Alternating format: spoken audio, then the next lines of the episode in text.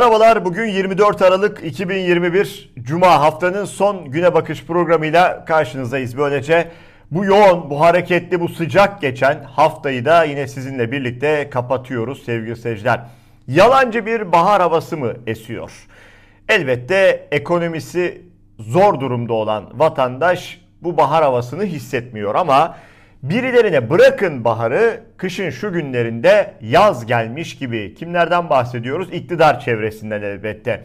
Erdoğan'ın bir hokus pokusu mu diyelim arka kısmı karanlık olan bir hamlesiyle dolarda böyle hatırı sayılır bir düşüş oldu. Elbette ki bu çarşıya pazara yansımadı. Enflasyona elbette ki yansımadı. Vatandaşın cebine giren paraya yansımadı ama iktidar çevresi elindeki medyasıyla birlikte sevgili seyirciler o havayı acayip derecede şu anda yayıyorlar, hissettiriyorlar ve yarın sanki bir seçim yapacakmış gibi onun da arka planını kolluyorlar. Bir anlamda aslında e, İbre yeniden Erdoğan'a dönmüş gibi gözüküyor. Bu aralar o gündem belirleme kabiliyetini kaybetmişti. Sanki son birkaç gündür de o hamlesiyle birlikte gündemi Erdoğan belirliyor gibi duruyor diyebiliriz. Fakat nereye kadar? Bu soru önemli. Bakın bu soruya ünlü ekonomist Atilla Yeşila da yeni model ne zaman gümleyecek diye cevap veriyor. Atilla Yeşila da hükümetin getirdiği kura endeksli faiz sisteminin 4 Ocak ihtimaliyle çökeceğini yazdı ve dolar kurunun yeniden yükselişe geçeceğini belirtti. Ekonomist Yeşilada paraanaliz.com sitesinde yer alan yazısında bu sistem yürümez ama ne zaman elimizde patlar 4 Ocak tarihinden itibaren çok net bir şekilde ölçebileceğiz dedi. Yeşilada yazısında şu değerlendirmelerde bulundu. AKP'ye tapan azınlık güruh, vatansever ekonomist ve finans uzmanları dışında mevduat sigortası olarak adlandırılabilecek yeni, yepyeni Türkiye ekonomi modelinin de Selefi kadar fos çıkacağı konusunda fikir birliği var. Sadece bir tek noktaya değineceğim. Vatandaş TL'nin dövize karşı değer kaybından dolayı değil, enflasyondan çekindiği için dövize koşuyor. Üstelik TÜİK ve gerçek hayatta rastlanan enflasyonun birbirinden misliyle farklı olduğu algısı da toplumda yaygın. TL yıl sonuna kadar döviz kuruna karşı değer kazanmaya devam edebilir. Çünkü dövizden TL'ye dönen vatandaşın kuru TL lehini aşağı itmesiyle sırf gecelik kazanç veya daha fazla kayıptan kaçınma paniğiyle döviz almaya koşanlar da hayal kırıklığına uğrayıp dövizlerini bozduracak. Yabancı yatırımcı ve traderlar zaten çok sığ olan piyasada TL'yi açığa satmak istemezler. Bu yüzden yeni yıla kurda suni bir istikrarla girmemiz yüksek olasılık. Fakat dananın kuyruğu 4 Ocak'ta kopar. Neden 4 Ocak? Çünkü 3 Ocak'ta TÜİK Aralık enflasyonu açıklar. TÜFE'nin %27-30 arasında bir zirveye yükselmesi en yüksek olasılıklı senaryo. Eğer TÜFE %27'ye çıkar da 22 Aralık 3 Ocak arasında döviz yatay seyrederse döviz korumalı mevduata geçenler nasıl bir kazık yediklerini anlayıp sistemden kaçabilir. Yeşilada'nın işaret ettiği tarih kritik. Hep birlikte göreceğiz bakalım ne olacak. Böyle bir gümleme tarihi var mı? Ama iktisatçılar, ekonomistler e, bunun sürdürülemez olduğu noktasında hem fikirler. Elbette yandaş olmayanlardan bahsediyoruz. Tabi uluslararası ajanslar, medya kuruluşları da olan biteni programı açarken de söylediğim gibi arkadaki karanlık noktaları da yakından takip ediyorlar. Reuters haber ajansı Cumhurbaşkanı Recep Tayyip Erdoğan'ın kur korumalı TL vadeli mevduat açıklaması sonrası kamu bankalarının yüklü miktarlarda dolar satışı yaparak Türk lirasının değer kazanmasına destek olduklarını bildirdi. Ajansın 4 farklı yetkiliye dayandırdığı haberine göre satışlar Merkez Bankası'nın döviz rezervlerinde sadece pazartesi ve salı günü yaşanan 6 milyar dolarlık düşüşle eş zamanlı gerçekleşti. Bir bankanın baş danışmanının Reuters'a aktardığına göre kamu bankalarının sadece pazartesi ve salı günü yaptığı müdahale 3 milyar doları buldu. Resmi verilere göre Merkez Bankası'nın bir önceki hafta 21 milyar dolar olan net döviz rezervleri geçen hafta 12 milyar dolara düştü.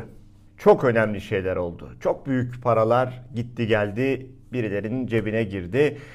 Ama bunlar elbette sevgili seyirciler önümüzdeki günlerde şu perde biraz daha kalktıktan sonra daha net anlaşılacaktır.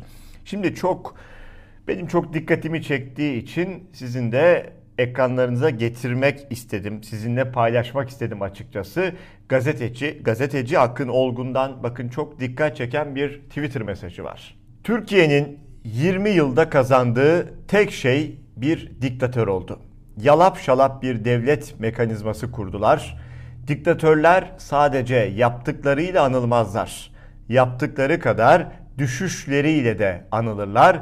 Dramatiktir her durumda demiş gazeteci Akın Olgun.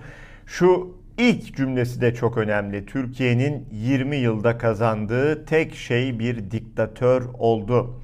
Hemen insanı tabii düşünmeye sevk eden bir cümle. Koca bir 20 yıl sevgili seyirciler. Koca bir 20 yıl. AKP iktidara geldiğinde yeni doğmuş bir genç bugün 20 yaşında üniversiteli oldu. AKP'den başka kimseyi görmedi. Hiçbir yönetim altında yaşamadı ve bugün ülkenin geldiği noktaya bakıyorsunuz. Her anlamda geriye gitmiş bir ülke. Adeta enkaza dönmüş bir ülke. E, hatta şu konuşuluyor. Bir gün AKP bir şekilde seçimlerde kaybettiğinde yeni bir iktidar işbaşı yaptığında ne kadar çok şeyi düzeltmek için uğraşacak, ne kadar çok yaraların sarılması için e, efor harcamak zorunda kalacaklar. Bugünlerde yeni Maliye Bakanı Nurettin Nebati gündemde bol bol sevgili seyirciler. Bazen gözlerime bakın ne görüyorsunuz diye bir televizyon programındaki çıkışı konuşuluyor. Bazen e, yine tuhaf tuhaf açıklamalarıyla gündeme geliyor. Bu kez aldığı çift maaşla gündemde. Kim gündeme getirdi? CHP'li vekil Deniz Yavuz Yılmaz gündeme getirdi. Nurettin Nebati Türkiye'nin ilk çift maaşlı bakanıymış. Nereden maaş alıyor? Elbette ki Hazine ve Maliye Bakanı olduğu için maaşı aylık 32 bin Türk lirası. Ama aynı zamanda Türk Telekom Yönetim Kurulu üyeliğinden de aylık kazancı varmış. O da 33 bin TL. Evet onların tuzu kuru haliyle ekonomik kriz, mriz diyoruz, enflasyon, menflasyon diyoruz ama bu çift maaşlara hele hiç dokunmuyor bu kriz sevgili seyirciler. Osman Kavala tutukluluğu devam ediyor. Gündemde sadece Türkiye'nin gündeminde değil Avrupa'nın da gündeminde Avrupa İnsan Hakları Mahkemesi'nden de e, hak ihlali kararı çıkmıştı. Kavala serbest bırakılmıyor. İstanbul 13. Ağır Ceza Mahkemesi Osman Kavala'nın tut- tutukluluk halinin devamına karar verdi.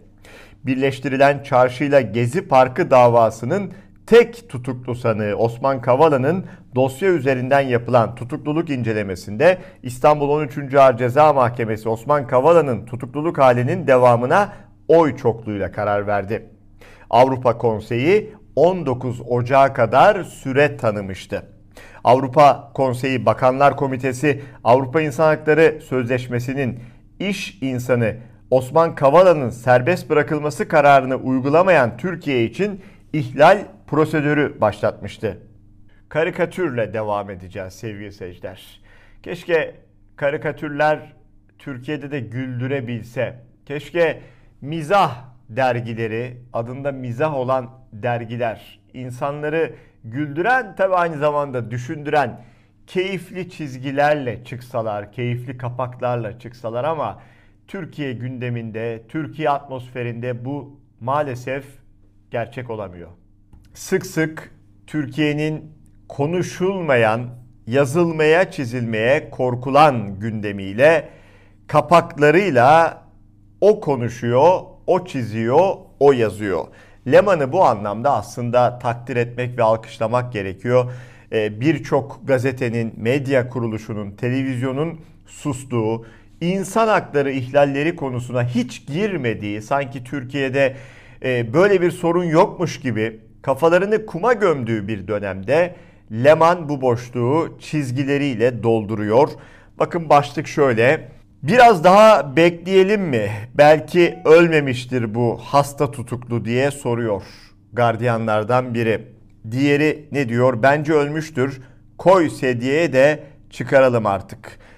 Ve o çizgilerin altında asıl konu yazıyor. İnsan Hakları Derneği raporlarına göre 2020 yılı başından bu yana 59 hasta tutuklunun yaşamını yitirdiği belirtildi. İnsan Hakları Derneği eş genel başkanı Eren Keskin ise halen cezaevlerinde 604'ünün ağır olmak üzere 1605 hasta tutuklunun olduğunu ve ATK raporlarının kaderine terk edildiklerini söyledi. Evet bu haberle birlikte hem bugünün güne bakışını tamamlıyoruz hem de haftayı böylece sizlerle birlikte tamamlamış oluyoruz. Haftaya pazartesi Türkiye saatiyle 9'da yine bu ekranlarda buluşmak üzere. Hoşçakalın.